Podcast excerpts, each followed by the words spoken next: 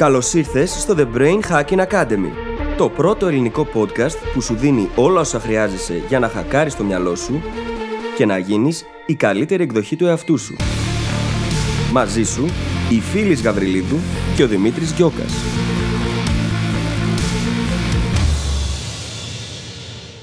Γεια σου Brain Hacker και καλώς ήρθες σε ένα ακόμα επεισόδιο του The Brain Hacking Academy. Σήμερα μιλάμε για το πώς να βρεις μέντορες. Πώς να βρεις δηλαδή ανθρώπους που ενσωματώνουν ακριβώς αυτό που εσύ θέλεις να γίνεις και να μάθεις από αυτούς; Θα ανακαλύψεις ότι έχουμε να σου προτείνουμε κάποιες ψηλοαντισυμβατικέ τεχνικές για το πώς να τα καταφέρεις να πλησιάσεις τέτοιους ανθρώπους. Και κατά τη διάρκεια του επεισοδίου αναλύουμε πολύ λεπτομερώς τι μπορείς να κάνεις, γιατί να το κάνεις, τι πρέπει να προσέξεις, τι mindset πρέπει να έχεις και γενικά όλα όσα χρειάζεται να ξέρεις για να βρεις μέντορες. Πρόκειται για ένα θέμα που και εμένα και τη φίλη μας έχει απασχολήσει αρκετά στο παρελθόν. Οπότε είχαμε ιδιαίτερα καλή διάθεση μιλώντας για αυτό, γιατί ήταν σαν να μιλάμε σε εμάς. Δεν θα σου πω περισσότερο εδώ. Πήγαινε να απολαύσεις το επεισόδιο και σου εύχομαι καλή ακρόαση. Καλησπέρα Δημήτρη. Καλησπέρα, φίλη. Τι κάνεις, πώς ήταν η εβδομάδα σου; Καλή. Μπορώ να πω λίγο έτσι. Μου βγήκε μια κούραση. Ήταν αρκετά ενδιαφέρουσα όμως. Τώρα πια ξέρετε, έτσι, το newsletter μου κάθε Παρασκευή νομίζω σας δίνει μια νότα του τι γίνεται μέσα στην εβδομάδα μου. Οπότε ναι, ήταν λίγο έτσι εξουθενωτική. Σε λίγο θα το κάνουμε. Ευχάριστη όμως. Σε λίγο θα το κάνουμε reality TV. Λέμε τι γίνεται τη βδομάδα μας στο επεισόδιο. Στέλνεις και την Παρασκευή. Πρακτικά άλλη μια ενημέρωση τι έκανες μες στη βδομάδα σου, ούτε Big Brother. Κοίταξε, είναι χρήσιμο υλικό και χαίρομαι κιόλας γιατί λαμβάνω απαντήσεις οι οποίες ε, μου δείχνουν ακριβώς αυτό το πράγμα, οπότε θα συνεχιστεί. Τέλεια.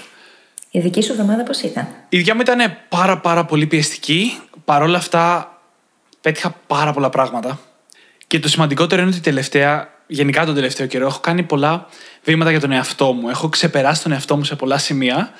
Και αυτό είναι ταυτόχρονα πάρα πολύ ωραίο, προφανώς, αλλά και λίγο έντονο, ξέρεις, λίγο δύσκολο συναισθηματικά. Οπότε δίνω πάρα πολύ έμφαση στο να διαχειριστώ αυτό το κομμάτι. Αλλά προ καλή κατεύθυνση, οπότε κανένα πρόβλημα. Πάντα είναι πρόκληση το να βγαίνουμε από τη ζώνη άνεσής μας άλλωστε. Ακριβώς. Χωρίς αυτό όμως δεν υπάρχει εξέλιξη. Ακριβώς. Απλά όταν βγαίνει από τη ζώνη άνεσης και νιώθεις ότι προχωράει έστω και δύσκολα, αφήνει μια πολύ ωραία γεύση, επίγευση μάλλον πίσω, η οποία με βοηθάει εμένα προσωπικά, ξέρεις, να συνεχίζω, ακόμα και αν είναι λίγο δύσκολο στη στιγμή. Σίγουρα. Λοιπόν, το σημερινό μας θέμα. Λοιπόν, πριν πάμε στο σημερινό μας θέμα, έχουμε δύο ολοκαίνουργια reviews που θέλουμε να διαβάσουμε στον Α, αέρα. Κόντεψα να τα ξεχάσω, συγγνώμη. όχι, όχι, ποτέ. Σας έχουμε υποσχεθεί ότι θα τα διαβάζουμε στον αέρα. Λοιπόν, το πρώτο είναι από τον Υποδηματόπουλο Χριστόδουλο με τίτλο Τρία θαυμαστικά, πέντε αστέρια. Ευχαριστούμε πάρα πολύ. Το οποίο λέει: Είστε καταδικασμένοι στην επιτυχία. Μπράβο, παιδιά, συνεχίστε να το κάνετε με αγάπη. Εντάξει, τέτοια καταδίκη τι θέλω. αυτό, το, αυτό το καταδικασμένοι στην επιτυχία. Μιλάμε, μου έβαλε ένα χαμόγελο στο πρόσωπο μέχρι τα αυτιά όταν το διάβασα. Εγώ το έχω αυτή τη στιγμή, δεν με βλέπετε, αλλά νομίζω το ακούτε. ναι. Και το δεύτερο review είναι από τον Νικόλα Ομπάκη, ο οποίος μας έχει κάνει review στο Apple Podcast της Γερμανίας και λέει: Τίτλος Φοβερό, τρία θαυμαστικά, πέντε αστέρια. Σας ακούω από Γερμανία, είστε φοβεροί με απίστευτες γνώσεις. Χαίρομαι που σας βρήκα και χαίρομαι που με τις γνώσεις σας βοηθάτε και άλλους ανθρώπου σας. Να είστε καλά με υγεία. Ευχαριστούμε πάρα πολύ, Dankeschön. Νίκο. Dankeschön, όπως λέει και η φίλη. Και τρελαινόμαστε που μας ακούνε και από το εξωτερικό, Έλληνες του εξωτερικού. ναι, ναι, ναι. Μπήκα και είδα τα analytics μας πριν και χάρηκα πάρα πολύ γιατί το δεύτερο μεγαλύτερο ποσοστό μας είναι στην Αγγλία, μετά είναι στη Γερμανία και πάει λέγοντας. Και θα ήθελα πάρα πολύ να μάθω ποιοι είναι αυτοί στο Ιράν που μας ακούνε. Μερικές φορές πιστεύω, Στο Μαρόκο. μερικές φορές πιστεύω ότι επειδή ο τίτλο του podcast μας είναι αγγλικός, Ναι, μερικοί ναι. πατάνε και κατά λάθος και ακούν τα ελληνικά και φεύγουν τρέχοντας. Καλά, δεν είναι και απίθανο βέβαια το να είναι Έλληνες που ζουν εκεί. Ναι, ναι, ναι. έτσι. Φαντάζομαι ότι υπάρχουν και τα δύο. Λοιπόν, πάμε τώρα στο θέμα μας όμως. Το οποίο είναι ένα θέμα που εμένα τουλάχιστον μου αρέσει πάρα πολύ γιατί έχω προβληματιστεί γι' αυτό πάρα πολύ στο παρελθόν. Εγώ προσωπικά. Είμαι σίγουρη.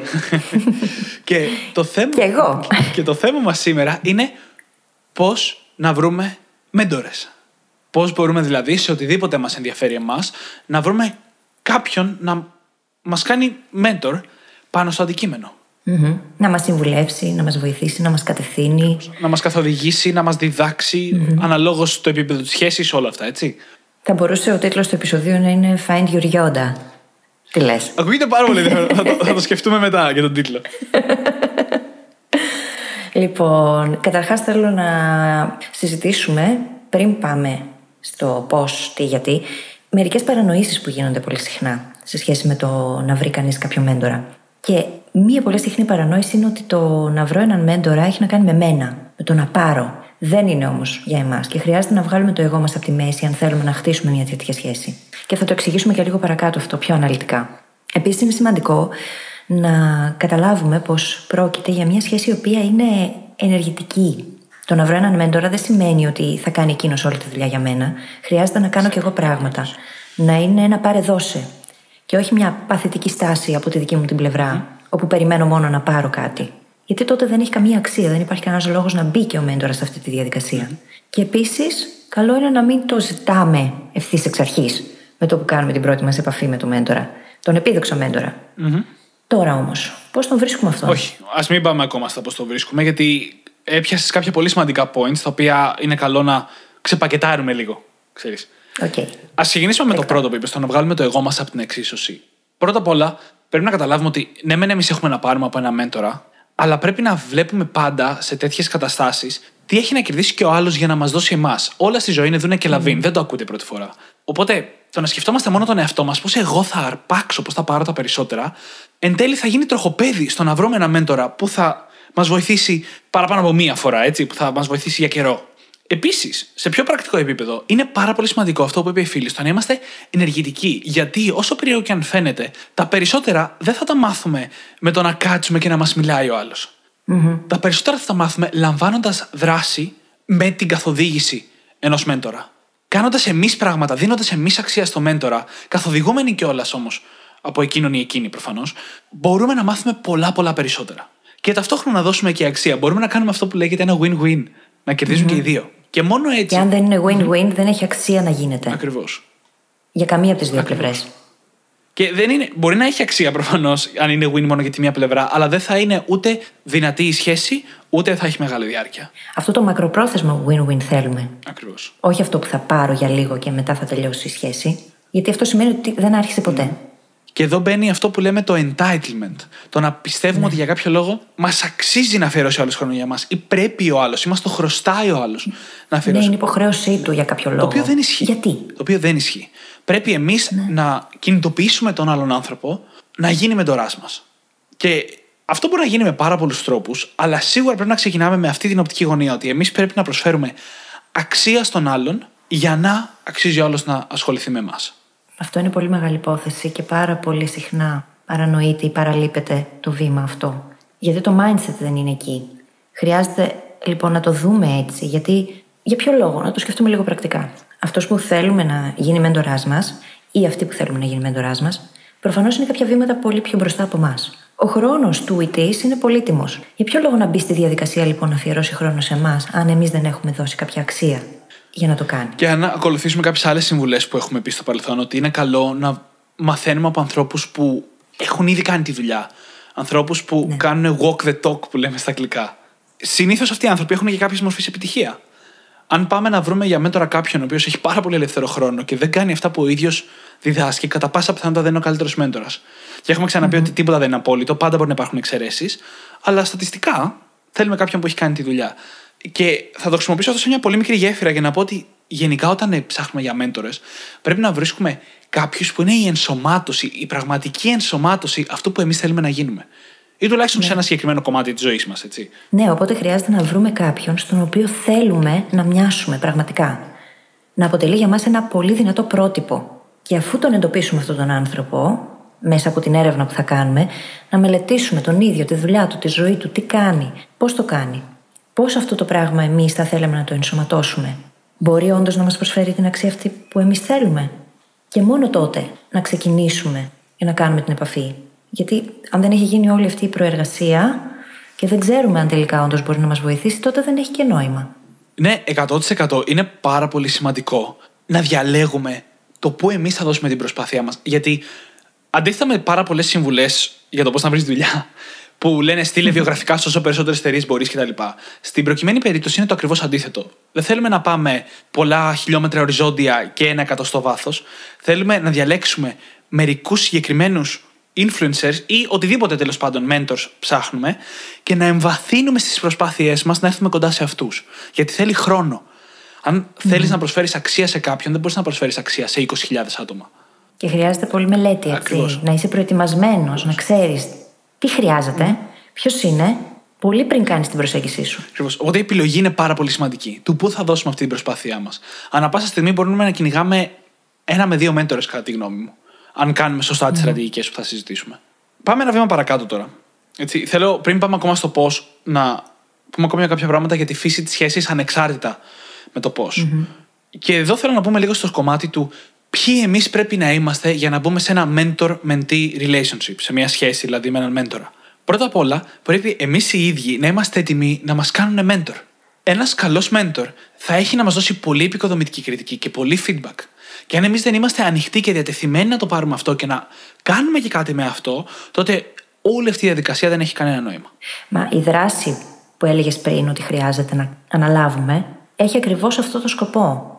Δράση, feedback, που σημαίνει και κριτική, και μετά, αφού έχουμε πάρει όλη αυτή την ανατροφοδότηση, επαναπροσαρμογή τη δράση μας για να δούμε κάθε φορά τη διαδικασία να εξελίσσεται και να βελτιώνεται. Και όλα αυτά ξεκινάνε με πράγματα που έχουμε πει πολλές φορές στο παρελθόν, όπως το mindset. Αν δεν είμαστε εμείς βαθιά χωμένοι μέσα σε ένα growth mindset, δεν πρόκειται να γίνει δουλειά. Γιατί όλη αυτή η διαδικασία, το όλο νόημα του να βρεις έναν mentor, είναι το να εξελιχθείς πιο γρήγορα και να κατευθυνθείς πιο σωστά. Είναι αυτό που λέμε ότι δεν υπάρχει τίποτα χειρότερο από το να τρέχει ενθουσιοδός προς τη λάθος κατεύθυνση. Ένας mentor μπορεί να σε βάλει σωστή κατεύθυνση. Και αυτό σημαίνει ότι πολλές φορές θα σε προκαλέσει και θα βγεις από τη ζώνη άνεσης και θα αισθανθείς και άσχημα. Σίγουρα, όχι μερικές φορές. Αν παραιτηθείς, τότε στην πραγματικότητα υποσκάπτεις τη θέση σου. Γιατί αυτή είναι όλη η ουσία του mentoring. Το να πάρεις feedback το οποίο μπορεί να μην σ' αρέσει και πολλές φορές. Αυτή όμως είναι η χρησιμότητα του μέντορα, γιατί είναι πιο μπροστά από σένα και μπορεί να σε κατευθύνει, έτσι ώστε να αποφύγεις κακοτοπιές, να μπορέσεις να εξελιχθεί πολύ πιο γρήγορα. Χρειάζεται όμως να είμαστε πολύ ανοιχτοί στην κριτική και στο feedback για να το κάνουμε αυτό. Επειδή λοιπόν θα είναι πρόκληση, χρειάζεται να είμαστε κι εμείς εκεί, να είμαστε committed, να αφοσιωθούμε στη σχέση αυτή, σε ό,τι έχουμε να πάρουμε και να το δούμε με πολύ ανοιχτό μυαλό. Και χωρίς τη διάθεση του να το προσβληθούμε, να το πάρουμε κατάκρατα ή οτιδήποτε. Αυτό δεν σημαίνει βέβαια ότι θα αρχίσει να σε προσβάλλει ο άνθρωπος. Όχι, αυτό δεν είναι. Μετά, αυτό μπαίνει σε ένα διαπροσωπικό επίπεδο, ξέρεις. Ξεπερνάει Ναι. τα όρια mentor με τι, αν άλλο σε προσβάλλει, έχει προβλήματα η σχέση, η ανθρώπινη σχέση. Κατάλαβες, όχι σχέση διδασκαλίας ή, ή σχέση εργοδότη-εργαζόμενη, οτιδήποτε είναι τέλος πάντων η μορφή της σχέσης, αλλά έχει σχέση ανθρώπινη πρόβλημα. Οπότε αυτό είναι μια άλλη Και έχει να συζήτηση. κάνει με την εμπιστοσύνη που έχει χτιστεί ανάμεσα στο mentor-mentee, έτσι. Ακριβώς. Λοιπόν, πάμε λίγο να μπούμε προς το πώς, γιατί έχουμε και εκεί πολλά να πούμε. Και εγώ θέλω να, να πω κάτι μπροστά, να το βγάλουμε από την εξίσωση για να πάμε στα επόμενα, που έχει να κάνει με τα χρήματα. Πολλοί κόσμος δεν του περνάει καν από το μυαλό η ιδέα του να πληρώσει για να τον κάνουν mentor. Και εδώ με τη φίλη θέλουμε να σας πούμε να μην φοβάστε να πληρώσετε, αν έχετε τη δυνατότητα φυσικά. Μερικές φορές ο πιο εύκολος τρόπος να δουλέψεις για πρώτη φορά με κάποιον που μπορεί να γίνει μεντορά σου είναι να πληρώσεις για να δουλέψεις μαζί του. Σε σχέση coaching, σε σχέση mentorship ή με οποιονδήποτε τρόπο τέλος πάντων μπορεί να έρθεις κοντά με αυτόν τον άνθρωπο; Ναι, και έχουμε πει και στο παρελθόν πόσο σημαντικό είναι αυτό το commitment, το οικονομικό, η δέσμευση αυτή, γιατί μας βάζει σε μια κατάσταση ψυχολογικά του να αξιοποιήσουμε τα εργαλεία που θα πάρουμε πολύ περισσότερο. Γιατί έχουμε επενδύσει εκ των προτέρων. Και αυτή η επένδυση αλλάζει και την ταυτότητά μας. Πλέον είμαστε το άτομο το οποίο επενδύει στο να μάθει από αυτό το άτομο. Οπότε και όλα όσα παίρνουμε από αυτή τη σχέση είναι πολύ πιο σημαντικά και αναγάγονται σε τελείως διαφορετικό επίπεδο μέσα μας. Πραγματικά. Και μέσα σε όλα, εκτός από το, αυτό το απίστευτα σημαντικό κομμάτι που λέει φίλης, μας δίνει και τη δυνατότητα να έρθουμε και να επικοινωνήσουμε απευθείας με τον άνθρωπο που θέλει να γίνει μεντοράς μας. Με αυτόν τον τρόπο, αν υπάρχει δυνατότητα να πληρώσουμε δηλαδή, μπορούμε να ξεπεράσουμε όλα τα φράγματα που μας εμποδίζουν να επικοινωνήσουμε μαζί του ή μαζί της εξ αρχής. Απλά πληρώνοντας. Οπότε, αν έχουμε τη δυνατότητα, είναι μια πολύ καλή στρατηγική, την οποία δυστυχώς συχνά φοβόμαστε.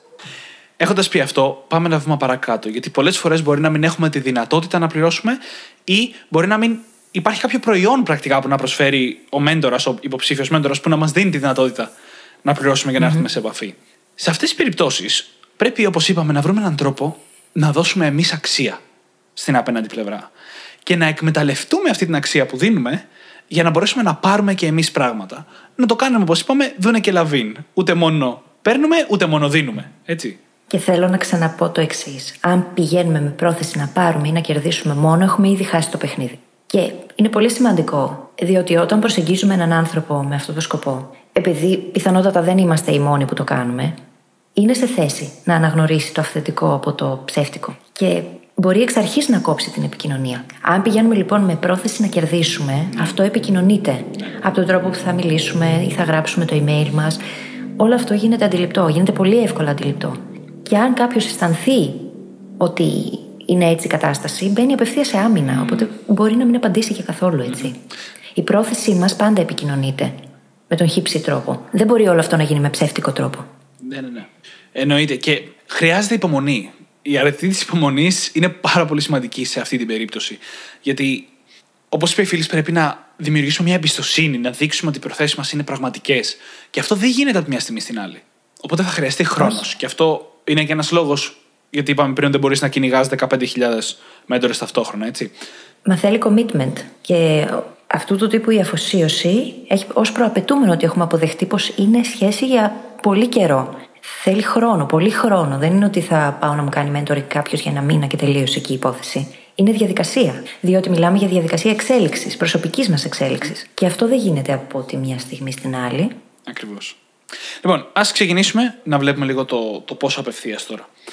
Αρχικά, εγώ θα πω ότι είναι πάρα πολύ σημαντικό να έχουμε μια πολύ καλή online παρουσία. Στη συντηρητική πλειοψηφία των περιπτώσεων, οι υποψήφοι μέντορές μας δεν θα είναι άμεσα συνδεδεμένοι με τη ζωή μας. Που σημαίνει ότι θα επικοινωνήσουμε μαζί τους με κάποιον διαδικτυακό τρόπο και γι' αυτό το λόγο το να έχουμε ένα προσωπικό brand ή τουλάχιστον μια καλή online παρουσία είναι πάρα πάρα πολύ σημαντικό. Τι εννοώ τώρα προσωπικό brand και online παρουσία; Αρχικά, να έχουμε ένα αξιοπρεπές LinkedIn profile. Αν έχουμε ένα προσωπικό site, μια προσωπική ιστοσελίδα, αυτό μπορεί να είναι πάρα πολύ βοηθητικό. Το καλύτερο που έχουμε να κάνουμε είναι να δημιουργήσουμε και κάποια μορφή περιεχόμενο πάνω στο αντικείμενο που θέλουμε να μας κάνει mentor ο υποψήφιος μέντοράς μας. Δεν είναι ανάγκη να έχουμε κοινό. Για να μην παρεξηγηθούμε, δεν λέμε εδώ φτιάξτε ολόκληρη επιχείρηση προκειμένου να βρείτε ένα μέντορα. Απλά αυτά τα βήματα που περιγράφουμε, το να έχουμε ένα προσωπικό brand και μια online παρουσία, κάνουν εκπληκτική πρώτη και δεύτερη εντύπωση. Δείχνουν ένα πάθος στο αντικείμενο και αυτό το πάθος είναι πάρα πολύ σημαντικό. Είτε ψάχνουμε για δουλειά, είτε ψάχνουμε για μέντορα, το να δείξουμε πάθος για το αντικείμενο είναι απίστευτα σημαντικό. Δείχνει αφοσίωση. Ότι υπάρχει εκ των προτέρων. Δεν χρειάζεται να αποδείξεις λοιπόν στην πορεία ότι είσαι αφοσιωμένος σε αυτό που ζητάς. Έχεις κάνει τη δουλειά προκαταβολικά. Και αυτό μετράει πάρα πολύ. Διότι όταν θα έρθεις σε επαφή με το μέντορα, αυτόν που πρόκειται να γίνει τέλος πάντων μέντορας, σίγουρα θα μπει στη διαδικασία να σε ψάξει. Μάλλον, καλό θα ήταν να μην μπει καν στη διαδικασία να σε ψάξει, να του δώσεις εσύ το υλικό απευθείας, να του δώσεις τα links για να μην μπει καν στη διαδικασία. Γιατί δεν θέλουμε ποτέ να τρώμε τον χρόνο κάποιου που δεν μας ξέρει καν, έτσι. Χρειάζεται να σεβόμαστε πάρα πολύ τον χρόνο του ανθρώπου που ζητάμε να κάνει αυτό το πράγμα για μας. Γιατί και για εκείνον είναι πάρα πολύ μεγάλη επένδυση. Και αυτό είναι ένα πάρα πολύ σημαντικό μυστικό. Να σεβόμαστε πολύ τον χρόνο του άλλου. Αυξάνουμε πάρα πολύ τι πιθανότητες να ασχοληθεί μαζί μας, με το mail μας, να μπει σε κλίση μαζί μας, να δει τα links που θα του στείλουμε από ότι αν προσπαθούμε συσσαγωγικά να αναγκάσουμε τον άλλον να αφιερώσει πολύ χρόνο για να τα βρει και για να βγάλει άκρη μόνος του. Δεν πρόκειται να το κάνει πάρα πολλές φορές. Όχι. Θέλουμε να τα σερβίρουμε όλα στο πιάτο όσο περισσότερο γίνεται. Πράγμα που σημαίνει ότι χρειάζεται να έχουμε κάνει όλη αυτή την προεργασία και να έχουμε βρει και πιθανές λύσεις να του προτείνουμε από πριν. Γιατί πάντα μα πάντα όταν λέμε θέλω να προσφέρω αξία, αυτό σημαίνει πρακτικά ότι έχω κάνει όλη την προεργασία και την έρευνά μου, έχω εντοπίσει πιθανότατα και ανάγκες που μπορεί να έχει ο συγκεκριμένος άνθρωπος και του προτείνω λύσεις. Δεν τον βάζω στη διαδικασία να σκεφτεί ή δεν κάνω την ερώτηση πώς μπορώ εγώ να σε βοηθήσω. Ποτέ. Έχουμε ήδη εντοπίσει ναι. πράγματα τα οποία χρειάζεται και του τα προτείνουμε έτοιμα, του δίνουμε Και θα το εκτιμήσει πολύ περισσότερο έτσι, πιστέψτε με. Και η φίλη βασικά μόλις είπε ίσως το σημαντικότερο κομμάτι του επεισοδίου.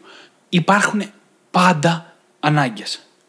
Πάντα, πάντα, πάντα. Τις περισσότερες φορές όταν μιλάμε για mentors όλοι σκεφτόμαστε κάποιον influencer που σημαίνει κάποια μορφή επιχειρηματία. Σας το εγγυώμαι δεν υπάρχει επιχείρηση που να υπάρχει κάποια χρόνια και να μην έχει κενά. Και όταν λέω κενά εννοώ παλιά κομμάτια που δεν έχουν ανανεωθεί εδώ και πάρα πολύ καιρό, είτε είναι στην ιστοσελίδα, είτε είναι σε email, είτε είναι οτιδήποτε τέλος πάντων. Υπάρχουν πάντα σημεία που μπορούν να βελτιωθούν, κομμάτια όπως θα λέγαμε που έχουν πέσει στις χαραμάδες.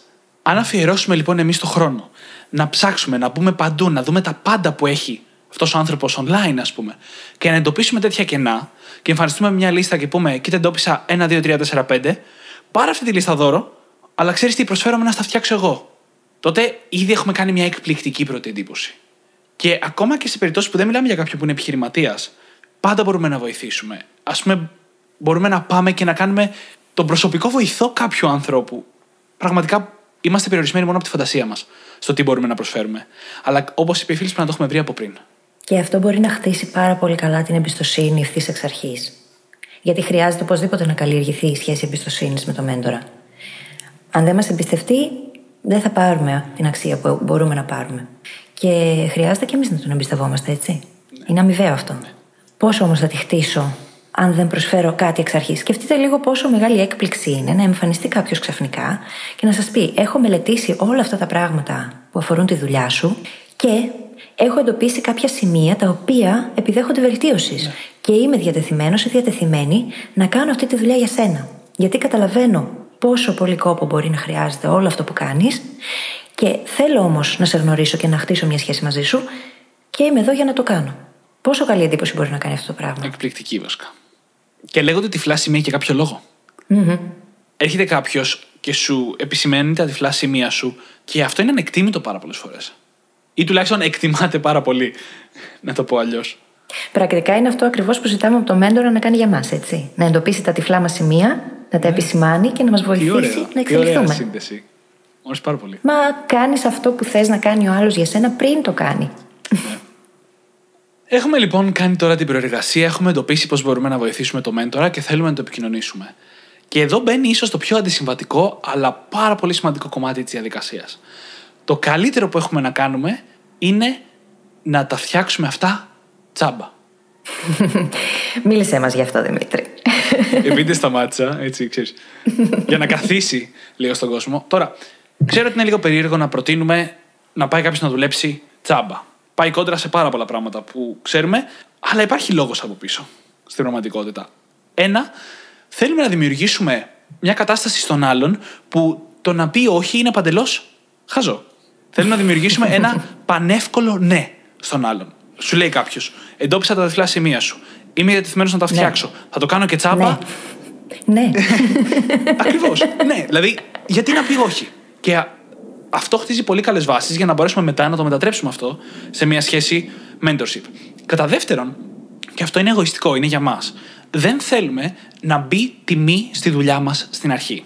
Ερχόμαστε να καλύψουμε κάποιες ανάγκες που άλλος δεν ήξερε καν ότι υπάρχουν. Το οποίο σημαίνει ότι δεν είναι και διατεθειμένος να πληρώσει ιδιαίτερα για αυτές. Όσο και να πληρώνει τέλος πάντων, θα μπει στη δουλειά μας μια τιμή. Ότι αυτό που κάνουμε αξίζει τόσο. Αν εμείς το κάνουμε τσάμπα, αυτό που κάνουμε πρακτικά είναι ότι δίνουμε αξία χωρίς να παίρνουμε αξία πίσω σε πρώτο χρόνο. Δίνουμε τη δυνατότητα στον εαυτό μας να κρυθούμε για τη δουλειά που κάνουμε και όχι για τα λεφτά που παίρνουμε.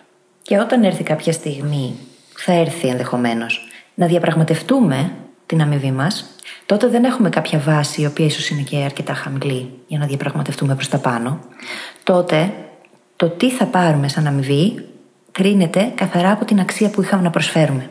Και εκεί δεν θα γίνει και το παζάρι που θα μπορούσε να είχε γίνει υπό άλλες Γιατί πλέον το άτομο στο οποίο έχουμε απευθυνθεί γνωρίζει ήδη την αξία που μπορούμε να προσφέρουμε και μπορεί να την αξιολογήσει. Ναι. Ενώ στην αρχή δεν μπορει Και ειδικά αν κάνουμε αυτό που πάντα πρέπει να κάνουμε, να κάνουμε over-deliver, να παραδίδουμε δηλαδή περισσότερα από όσα υποσχεθήκαμε, τότε θέτουμε πρακτικά τον εαυτό μας για επιτυχια Αυτό που λέει φίλη, να έρθουμε λίγο αργότερα και να είμαστε σε μια πολύ καλύτερη θέση να διαπραγματευτούμε το ρόλο μας. Και υπάρχει άλλος ένας ακόμα λόγος που το να ξεκινήσουμε τσάμπα είναι πολύ σημαντικό. Γιατί μπορούμε να ζητήσουμε αυτό το mentorship για αμοιβή. Αν μπαίνουμε μέσα να κάνουμε κάτι που κανονικά θα πληρωνόταν, έστω και κάποια λεφτά, μας δίνει τη δυνατότητα να ζητήσουμε μερικές συμβουλές, μισή ώρα τη βδομάδα, οτιδήποτε ανάλογα με τις λεπτομέρειες της κάθε κατάστασης, μας δίνει τη δυνατότητα να ζητήσουμε να πάρουμε συμβουλές, να γίνουμε μεντή στον μέντορα. Που και είναι αυτή ίσως είναι ε; και η καλύτερη αμοιβή στην αρχή. Ακριβώ, που είναι ο στόχος. και είναι αξία ανεκτήμητη βασικά, γιατί αν ναι μας βοηθήσει να εντοπίσουμε τα τυφλά σημεία και να εξελιχθούμε, πολύ σύντομα θα αξίζουμε πολύ περισσότερα και σε χρήματα και σε αμοιβή και σε οτιδήποτε άλλο από ό,τι αξίζαμε στην αρχή. Οπότε τι κάνουμε εδώ, επενδύουμε εμείς πρώτοι, επενδύει και εκείνος σε εμάς. Και πώς το είχαμε πει εκείνο το ωραίο bias, Δημήτρη, που έχει να κάνει με το ότι έχουμε επενδύσει στο παρελθόν; Ακριβώς. Οπότε, επειδή έχει γίνει αυτή η αμοιβαία επένδυση, είναι πολύ πιο δύσκολο και για το μέντορα να μας αφήσει και να δουλέψει με κάποιον άλλον. Γιατί έχει ήδη επενδύσει και χρόνο και αξία. Μας έχει εκπαιδεύσει πιθανότατα, γιατί προφανώς και το mentorship έχει να κάνει με τη δουλειά του και με αυτά που εμείς θέλουμε να κάνουμε. Και πολύ δύσκολα αφήνεις μετά κάποιον τέτοιο μεντή να φύγει. Ναι. Και για να ξεκαθαρίσουμε, δεν υπάρχει τίποτα χειριστικό σε αυτό που συζητάμε. Έχουμε Ναι. πιάσει τις καλύτερες βάσεις των ανθρώπινων σχέσεων. Δούνε και λαβίν, εμπιστοσύνη και απλά τις ανάγουμε σε μια σχέση μέντορα-μεντή. Δεν προσπαθούμε να τον χειραγωγήσουμε ώστε να ασχοληθεί μαζί μας για πολύ καιρό και τέτοια. Δίνουμε και παίρνουμε. Χτίζουμε μια σχέση με πραγματικές βάσεις, η οποία μπορεί να αντέξει στο πέρασμα του χρόνου, σε δυσκολίες και γενικά να κερδίσουν και οι δύο πλευρές. Είναι πολύ σημαντικό όλο αυτό. Δεν έχει καμία σχέση με χειριστικότητα, ακριβώς γιατί πάμε να χτίσουμε μια σχέση. Όταν χειριζόμαστε ανθρώπους, δεν χτίζουμε σχέση, την υποσκάπτουμε. Ακριβώς, ακριβώς. Και είναι πάρα πολύ σημαντικό να μπαίνουμε με αυτό το mindset όταν πάμε να χτίσουμε μια τέτοια σχέση. Με το mindset του θα δώσω. Με το mindset ότι δεν ήρθα κιόλας να κάνω μια αρπαχτή. Να πάρω κάτι για δύο εβδομάδες και να φύγω. Γιατί πρέπει πάντα να κινητοποιούμε και την άλλη πλευρά να δώσει σε εμάς. Λοιπόν, πώς τον προσεγγίζουμε τώρα αυτό το μεντορα Τι κάνουμε; Γιατί θέλουμε να κάνουμε την πρώτη επαφή και να ζητήσουμε λίγη ώρα μαζί του πιθανότατα. Τι γίνεται σε αυτή την περίπτωση; Λοιπόν, αρχικά το πρώτο που θα πω είναι ότι πρέπει να μάθουμε να στέλνουμε email. Και αυτό που εννοεί πρέπει να μάθουμε να κάνουμε αυτό το outreach που λέγεται στα αγγλικά. Να επικοινωνούμε δηλαδή με κάποιον για πρώτη φορά με κάποιο στόχο. Έτσι, να μπούμε σε μια σύντομη κλίση για να δώσουμε την αξία μας ή για να δείξουμε ότι έχουμε αξία να δώσουμε τέλος πάντων. Αρχικά υπάρχουν πάρα πολλές πηγές στο Ιντερνετ για το πώς να κάνουμε αυτό το outreach και το ξαναλέω στα αγγλικά γιατί είναι η ορολογία που θα ψάξει κανείς στο Google για να μάθει περισσότερα. Κάποια βασικά πράγματα που μπορούμε να πούμε και εμείς εδώ είναι ότι πρέπει να σεβόμαστε το χρόνο του άλλου πρώτα απ' όλα. Πάντα. Πρώτα και πάντα. Έτσι, τα email Να μα κάνει stress enough. τα email μας δεν μπορεί να είναι κατεβατά ολόκληρα. Που να περιμένουμε άλλο θα διαβάσει. Όχι μόνο δεν θα το διαβάσει, αλλά και να το διαβάσει θα έχει τσαντιστεί μαζί μας στο τέλος. Θέλει λοιπόν σύντομα email, on point, ακριβώς αυτά που θέλουμε να πούμε. Και θέλουμε να δώσουμε στον άλλον το χώρο να ξεφύγει. Και αυτό είναι πάρα πολύ σημαντικό. Δεν θέλουμε να πιέζουμε τον άλλον να μας απαντήσει. Μια εκπληκτική φράση για να κλείνουμε τέτοια email είναι το Ξέρω ότι είσαι πάρα πολύ αποσχολημένος, αλλά θα το εκτιμούσα πάρα πολύ αν αφιέρωνες 15 λεπτά να πούμε σε μια κλίση. Αυτό πετυχαίνει εκπληκτικά αποτελέσματα. Α, δίνεις στον άλλον το χώρο να μην ασχοληθεί ή να πει όχι. Που αυξάνει τις πιθανότητες να πει ναι, παρεμπιπτόντως. Δεύτερον, το αλλά που βάζουμε στη μέση σβήνει ότι προηγείται. Φανταστείτε την πρόταση. Είσαι πάρα πολύ όμορφη, αλλά. μπλα μπλα μπλα. το είσαι πάρα πολύ όμορφη είναι σαν να μην το πες ποτέ. Ναι. Έτσι, οπότε, το αλλά σβήνει ότι προηγείται. Οπότε λέμε, ξέρω ότι είσαι πολύ απασχολημένος, αλλά θα το εκτιμούσα πολύ αν αφιέρωνες λίγο χρόνο. Οπότε ταυτόχρονα δίνουμε το χώρο, αλλά το, τον αφαιρούμε κιόλας. Και λέμε ότι θα σήμαινε πολλά για εμάς αν μας αφιέρωνε κανείς το χρόνο. Τέτοια κόλπα λοιπόν και πολλά άλλα που μπορείτε να βρείτε θα αυξήσουν τα αποτελέσματα που παίρνουμε από τα email μας. Και αυτή είναι μια σημαντική δεξιότητα, είτε ψάχνουμε mentor, είτε κάνουμε επαγγελματικές σχέσεις και επικοινωνίες, είτε οτιδήποτε. Και ακόμα και στην κλίση χρειάζεται να είμαστε προετοιμασμένοι για το τι θα πούμε και τι θα ρωτήσουμε. Γιατί και εκεί χρειάζεται να σεβαστούμε το χρόνο. Οπότε θέλουμε να πάμε κατευθείαν στην ουσία. Αν λοιπόν έχουμε 15 λεπτά με το μέντορα, τότε είναι 15 λεπτά. Χρειάζεται να υπάρχει προεργασία και εδώ. Δεν μπαίνουμε απλά για να γνωριστούμε. Ναι, ναι, ναι. Σε καμία περίπτωση μπαίνουμε για να δείξουμε τι έχουμε να δώσουμε. Η γνωριμία θα έρθει.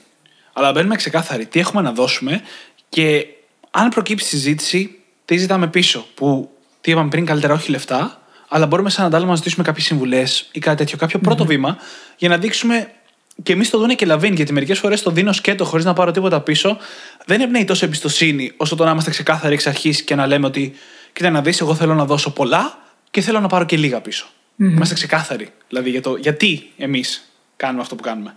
Είπαμε λοιπόν ότι χρειάζεται να βρούμε κάποιον στον οποίο θέλουμε να μοιάσουμε, να τον μελετήσουμε, να έχουμε κάνει όλη μας την έρευνα εκ των προτέρων, να επικοινωνήσουμε μαζί του σεβόμενοι τον χρόνο του της και να είμαστε προετοιμασμένοι πάντα για να δώσουμε καταρχάς αξία, να προσφέρουμε και πάντα να είμαστε προετοιμασμένοι για την ίδια την επικοινωνία. Από εκεί και έπειτα τώρα, αφού έχει γίνει η πρώτη επαφή, είναι καλό να αξιολογήσουμε το αποτέλεσμα. Να αναλάβουμε δράση δηλαδή κατευθείαν σε σχέση με αυτά που μας είπε και να δούμε όντως μας βοήθησε. Πώς αισθάνομαι μετά την συνάντησή μας ή μετά την κλίση μας. Τι έχω πάρει, σε τι με έχει βοηθήσει. Και από εκεί και μετά χρειάζεται να κάνουμε ένα follow-up. Εννοείται. Το οποίο είναι πολύ σημαντικό να γίνει άμεσα, έτσι. Εννοείται. Και αυτό το follow-up και πάλι θα είναι σύντομη επικοινωνία και πάλι θα είναι πολύ στρατηγικά μελετημένη, γιατί δεν θέλουμε να καταχραστούμε Σε καμία περίπτωση. το χρόνο ή την επαφή που είχαμε μαζί του και θέλουμε πάλι να προσφέρουμε και εκεί. Οπότε είναι πιθανό, ας πούμε, να μας ανέφερε κάτι ή να συζητήσαμε κάτι ή κάποιο υλικό ή κάποιο βιβλίο ή οτιδήποτε. Και να θέλουμε να το προτείνουμε. Ή να προτείνουμε μια λυση πάνω στα θέματα αυτά. Ή να προτείνουμε μια άλλη οπτική. Είναι, είναι όλα θεμητά. Χρειάζεται όμως να κάνουμε follow-up. Και γενικά μιλώντας, θέλουμε να είμαστε άμεσοι στις επικοινωνίες μας, μεστοί και πάντα να σεβόμαστε, όπως είπαμε, το χρόνο του άλλου και να προωθούμε το στόχο. Δηλαδή να, προ- το follow-up να μην είναι χάρηκα που τα είπαμε, να είναι ποιο είναι το επόμενο βήμα για να μπορέσω να σε βοηθήσω σε αυτά που είπα. Μμμ. Όχι για να μπορέσει να με βοηθήσεις σε αυτά που είπαμε. Ακριβώς. για να μπορέσω να σε βοηθήσω σε αυτά που είπα. Προσπαθούμε να παραδώσουμε όσο περισσότερα και όσο πιο γρήγορα γίνεται για να εδραιώσουμε το ρόλο μας, τη θέση μας και την προσφορά μας στην όλη κατάσταση. Και θα πω και κάτι ακόμα που δεν είναι τόσο προφανές. Οι περισσότεροι μέντορες είναι πάρα πολύ διατεθειμένοι να έχουν mentees, όσο περίεργο και αν φαίνεται. Γιατί για να φτάσουμε κάποιον εμείς να τον κοιτάμε σαν πιθανό μέντορα, έχει κάποια παρουσία, έτσι. Ήδη με κάποιο τρόπο λειτουργεί και δίνει προς τα έξω. Είτε είναι influencer, είτε δεν είναι. Είναι κάπου ψηλότερα από εμάς ή πιο μπροστά από εμάς, μου αρέσει να το λέω περισσότερο. Και θα σε διακόψω σε αυτό το σημείο και θα αναφερθώ στο επεισόδιο που κάναμε σε σχέση με τη διδασκαλία και πώς αυτή είναι η καλύτερη μέθοδος μάθησης. Γιατί και ο ίδιος ο μέντορας, με το να διδάξει σε σένα κάποια πράγματα, να σου μεταδώσει τη γνώση του, σίγουρα κάνει και για τον ίδιο μια τέτοια διαδικασία, η οποία τον βοηθάει ενδεχομένως να αποσαφηνίσει, να φιλτράρει ακόμα καλύτερα πράγματα. Αν λοιπόν και εκείνος ή εκείνη έχει αυτή τη στάση, τότε σίγουρα είναι ο δάσκαλος ο οποίος είναι και ο καλύτερος μαθητής ταυτόχρονα του εαυτού του. Ακριβώς. Και είναι πολύ χρήσιμη σχέση, έτσι, το mentor-mentee. Πάρα πολύ χρήσιμη. Οπότε, άμα καταφέρουμε και περάσουμε την πόρτα με όλα αυτά που έχουμε πει, είναι πάρα πολύ πιθανό να βρούμε έναν άνθρωπο, και εξαρτάται πάντα και από τον συγκεκριμένο άνθρωπο, να βρούμε έναν άνθρωπο που έχει όρεξη και διάθεση να δώσει. Γι' αυτό και λέμε ότι πρέπει να δρεώσουμε την εμπιστοσύνη, να δώσουμε όσο περισσότερα μπορούμε και μετά όλα τα άλλα θα φροντίσουν τον εαυτό τους. Έτσι ακριβώς. Και φυσικά αφήνουμε τη σχέση να εξελιχθεί. Φανταστείτε το σε ένα, ένα σποράκι που το φυτέψατε στο χώμα. Θέλει το χρόνο του για να αναπτυχθεί. Δεν θα δείτε κατευθείαν να σκάει ο καρπός. Θα το ποτίζετε, θα το φροντίζετε και θα ξέρετε ότι σιγά σιγά θα αρχίσει να ανθίζει. Ακριβώς έτσι είναι και αυτή η σχέση, όπως είναι και οποιαδήποτε άλλη σχέση, έτσι. Φυτεύουμε ένα σποράκι, το φροντίζουμε και το αφήνουμε να αναπτυχθεί. Και αυτό χρειάζεται χρόνο. Για πόσα πράγματα στη ζωή θα μπορούσαμε να κάνουμε την διαπαρομοίωση; Άπειρα. Ειδικά Τα στην πάντα. αυτοβελτίωση. Ειδικά στη, Εννοείται, εννοείται. στο χώρο της αυτοβελτίωσης γενικότερα. Όπως και αυτό σήμερα. Τώρα, ο δεύτερος τρόπος που θέλουμε να πούμε σχετικά με το πώς όντως να επικοινωνήσουμε με αυτούς τους μέντορες εξ αρχής έχει να κάνει με το networking. Πρώτα απ' όλα, πηγαίνετε πίσω στο επεισόδιο για το networking, ακούστε το όλο και κρατήστε αναλυτικές σημειώσεις. Γιατί Θα το βρείτε στις σημειώσεις της εκπομπής. εννοείται. Και γιατί δίνει πάρα πολλές συμβουλές για το πώς μπορούμε να κάνουμε σωστό networking. Στην προκειμένη περίπτωση που θέλουμε να κάνουμε πολύ στοχευμένη σύνδεση, έχουμε διαλέξει έναν, δύο, τρεις ανθρώπους και προσπαθούμε να επικοινωνήσουμε με αυτούς, το καλύτερο που έχουμε να κάνουμε είναι να δημιουργήσουμε σχέσεις δεύτερου επίπεδου, όπως λέγονται. Δηλαδή, να αποκτήσουμε επαφή με κάποιον που ξέρει το μέντορα που θέλουμε να φτάσουμε. Παραδείγματος χάρη, μπορούμε να βρούμε ποιοι δουλεύουν στην εταιρεία του μέντορα και να επικοινωνήσουμε με κάποιον που είναι κοντά, που δουλεύει μαζί του.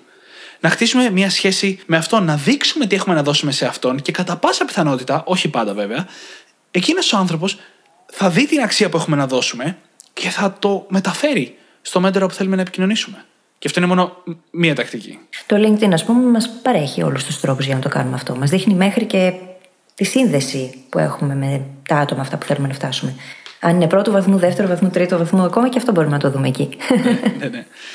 Οποιονδήποτε μπορούμε να βρούμε που να είναι στο άμεσο περιβάλλον του μέντορα που θέλουμε να φτάσουμε, αλλά λιγότερο busy, λιγότερο απασχολημένος, μπορούμε να το εκμεταλλευτούμε αυτό πάντα με τις καλύτερες προθέσεις. Πάντα θέλουμε να προσφέρουμε γι' αυτό και το να εκμεταλλευτούμε ίσως δεν είναι η καλύτερη λέξη. Αλλά μπορούμε να το εκμεταλλευτούμε για να φτάσουμε να επικοινωνήσουμε με τον άνθρωπο που θέλουμε. Α πούμε να το αξιοποιήσουμε. Ακριβώς. Μου αρέσει περισσότερο. Γιατί είναι δύο διαφορετικά παιχνίδια. Το να καταφέρουμε να δείξουμε τι έχουμε να δώσουμε είναι διαφορετικό παιχνίδι από το να το δώσουμε. Και σκέψου κάποια στιγμή μελλοντικά, αν μπεις στη διαδικασία να συνεργαστείς με αυτό το μέντορα, ότι θα συνεργαστείς και με αυτή τη δεύτερου βαθμού σύνδεση, έτσι. Οπότε είναι ωραίο το να υπάρχει μια σχέση εκ των προτέρων. Ναι, ναι, και εννοείται ότι μπορούμε να το κάνουμε με πολύ έξυπνο τρόπο. Μπορούμε να πάμε να προσφέρουμε απευθεία την ενδιάμεση σύνδεση πρώτα. Μπορούμε δηλαδή να δημιουργήσουμε τέτοια σχέση με τους ανθρώπους που είναι δίπλα στον μέντορα, που εκείνοι θα μας πρόξουν προς τα πάνω, να το πω έτσι. Είναι σημαντικό σε αυτό το σημείο να μιλήσουμε και λίγο για την απορριψη Χρειάζεται να είμαστε OK με το ότι θα φάμε άκυρο ενδεχομένως. Ενδεχομένως, ναι. Δεν θα θέλει κάποιος να μπει στη διαδικασία να επικοινωνήσει μαζί μας. Και αυτό είναι OK, δεν είναι υποχρεωμένος, έτσι. Και ας το πάρουμε και αυτό σαν feedback, σαν ευκαιρία για ανατροφοδότηση, για να δούμε μήπως κάτι στην επικοινωνία μου, στην προσέγγιση μου δεν ήταν καλό, τι θα μπορούσα να δω για να το κάνω την επόμενη φορά καλύτερα, Μήπως θα πρέπει να επιμείνω λίγο παραπάνω, Μήπως χρειάζεται να κάνω καλύτερη έρευνα, να προτείνω καλύτερες λύσεις; Όλα αυτά είναι χρήσιμα, έτσι. Η απόρριψη από μόνη της δεν σημαίνει κάτι. Το θέμα είναι τι κάνουμε μαζί της. Και πέρα από την πλάκα, αυτός είναι ένας λόγος που εγώ προσωπικά δεν προτείνω να επικοινωνήσουμε απευθείας με τους μέντορες των ονείρων μας. Μέχρι και σήμερα δεν έχω ποτέ προσπαθήσει να έρθω σε επαφή με τον Tim Ferriss. Ποτέ. Ακόμα. Ακόμα. ναι, ναι, μέχρι και σήμερα, όπως είπα. Γιατί και σαν άνθρωπος, αλλά και όσον αφορά αυτή τη διαδικασία του να βρίσκω μέντορες, νιώθω ότι χρειάζομαι προπόνηση ακόμα. Οπότε το έχω κάνει σε άτομα που και πάλι θαυμάζω, που και πάλι έχουν πολλά να μου δώσουν, αλλά όχι στο νούμερο ένα όνομα στη λίστα μου. Είναι καλό λοιπόν να έχουμε λίστα. με προτεραιότητες. Μάλιστα, ο Τόνι Ρόμπιν, ο Ράσελ Μπράνσον και όλη αυτή η κοινότητα έχουν μια στρατηγική που λέγεται Dream 100 ή όνειρο 100. Δηλαδή, μια λιστα με 100 άτομα, πώς λέμε πριν μέντορες, πώς λέμε σε όλο το επεισόδιο μέντορες, υποψήφοι μέντορες, που θα θέλαμε να έρθουμε σε επαφή, να μάθουμε από αυτούς, να συνεργαστούμε μαζί τους, που θα φτιάχνουμε μια λίστα με 100 τέτοια άτομα κατά τη διάρκεια της ζωής μας, δεν χρειάζεται να τη φτιάξουμε όλοι σήμερα, και κάνουμε τα πάντα για να δημιουργήσουμε και να καλλιεργήσουμε σχέσεις μαζί τους. Και μην ξεχνάς ότι και αυτό που κάνει ο Tim Ferriss είναι μια μορφή mentorship, έτσι. Στην ουσία ζητάει κόσμο να έρθει στην εκπομπή του, έχει μία-δύο ώρες από το χρόνο τους τους ηχογραφεί και ναι. στην πραγματικότητα του κάνουν mentoring. Ναι, ναι, ναι και, και, κάνει και εκείνο αυτού. Και το value που προσφέρει βασικά δεν είναι το mentoring που ναι. κάνει εκείνος αυτούς πρώτα απ' όλα, αλλά είναι ένα τεράστιο κοινό το οποίο θα εκτεθεί στις ιδέες του καλεσμένου. Οπότε Ακριβώς. ο φέρεις μαθαίνει από τους καλεσμένους και η αξία που δίνει είναι η έκθεση στο κοινό. Ακριβώς. Ντούνε και Λαβίν. Υπάρχουν πάρα πολλοί τρόποι για να δημιουργήσουμε τέτοια σχέση. Πάρα πολλοί για να προσφέρουμε αξία και να πάρουμε πίσω αξία. Ακριβώς. Και υπάρχει ένα σημαντικό κομμάτι ακόμα που δεν έχουμε συζητήσει σε αυτό το επεισόδιο. Ήταν ένα επεισόδιο για το πώς να βρεις μέντορες και πώς να έρθεις σε επαφή με τους μέντορες. Και εδώ θα τα γυρίσουμε λίγο τούμπα με τη φίλη.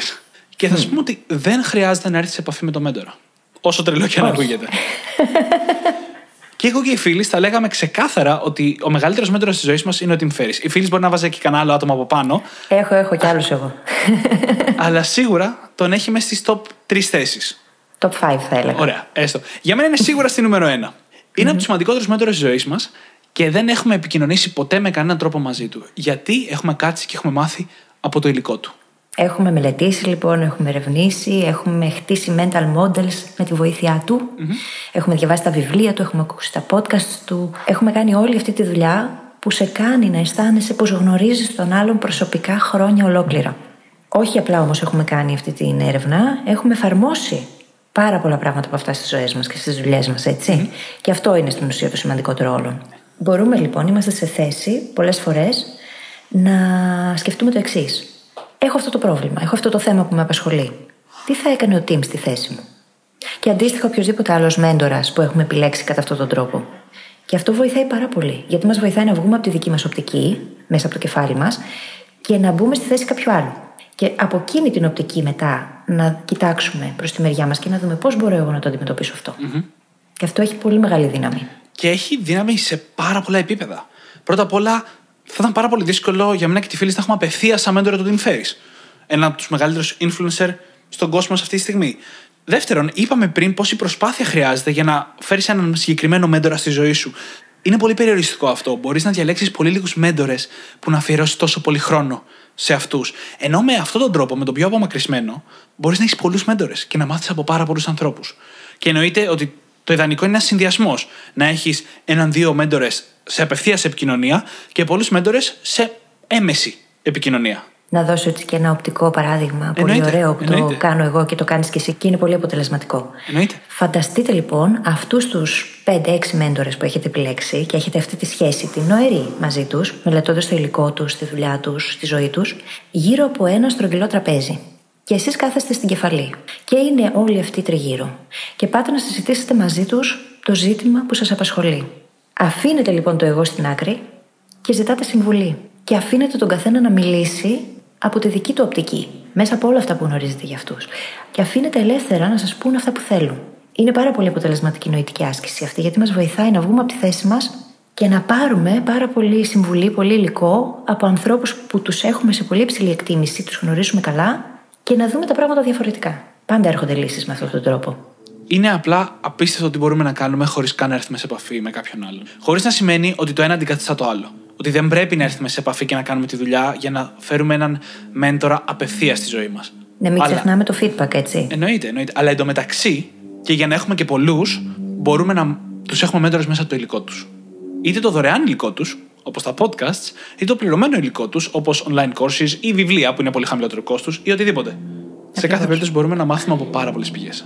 Και σε κάθε περίπτωση, ό,τι και αν επιλέξουμε να κάνουμε είναι επένδυση στον εαυτό μας. Και δεν υπάρχει τίποτα καλύτερο, καμία καλύτερη επένδυση από αυτήν. Γιατί αποφέρει μόνο τόκου. Ναι, ναι, και πραγματικά όπου στο Ιντερνετ ψάξεις, έχω λίγα λεφτά ας πούμε, και θέλω να τα επενδύσω, τι να κάνω, η πρώτη απάντηση κάτω από οτιδήποτε είναι επένδυσε τα στον εαυτό σου. Δεν υπάρχει καλύτερη επένδυση. Πάρε βιβλία και διάβασε. Πάρε κόρσει και μάθε. Κάνε οτιδήποτε για να επενδύσεις τον εαυτό σου. Και νομίζω πως κάπως έτσι ήρθε η ώρα να κλείσουμε το επεισόδιο. Ναι, ναι. Και μακάρι να το είχα αυτό το επεισόδιο να το ακούσω τρία-τέσσερα χρόνια πριν. Θα είχε πάρα πολλά να μου πεις. Θες να γελάσω ή να κλάψω τώρα; δεν ξέρω. Δεν, έχει, δεν χρειάζεται να έχεις τόσο συναισθηματική αντίδραση γιατί δεν μπορούμε να κάνουμε και κάτι για τρία-τέσσερα Ναι. χρόνια πριν. Αλλά Μαθήματα ήταν όλα, δεν πειράζει. ξέρω πόσο πολύ με έχει προβληματίσει εμένα σαν θέμα το πώς να βρω μέντορες. Find your Yoda, λοιπόν. Ναι. Βρες το γιόντα σου. Κλείνοντας λοιπόν, μπορείτε όπως πάντα να βρείτε τη σημειώση του επεισοδίου μας στο site μας στο brainhackingacademy.gr. Και φυσικά θα σας ζητήσουμε να μας βρείτε στο iTunes ή στο Podbean, να μας γράψετε εκεί ένα φανταστικό πεντάστερο review, γιατί έτσι βοηθάτε το podcast να διαδοθεί, το community των Brain Hackers να μεγαλώσει κι άλλο. Και φυσικά θα το διαβάσουμε στον αέρα, γιατί μας κάνετε πολύ χαρούμενους με αυτά τα Πραγματικά, reviews. πραγματικά. Σας ευχαριστούμε πάρα πολύ που ήσασταν μαζί μας και σας ευχόμαστε καλή συνέχεια. Καλή συνέχεια.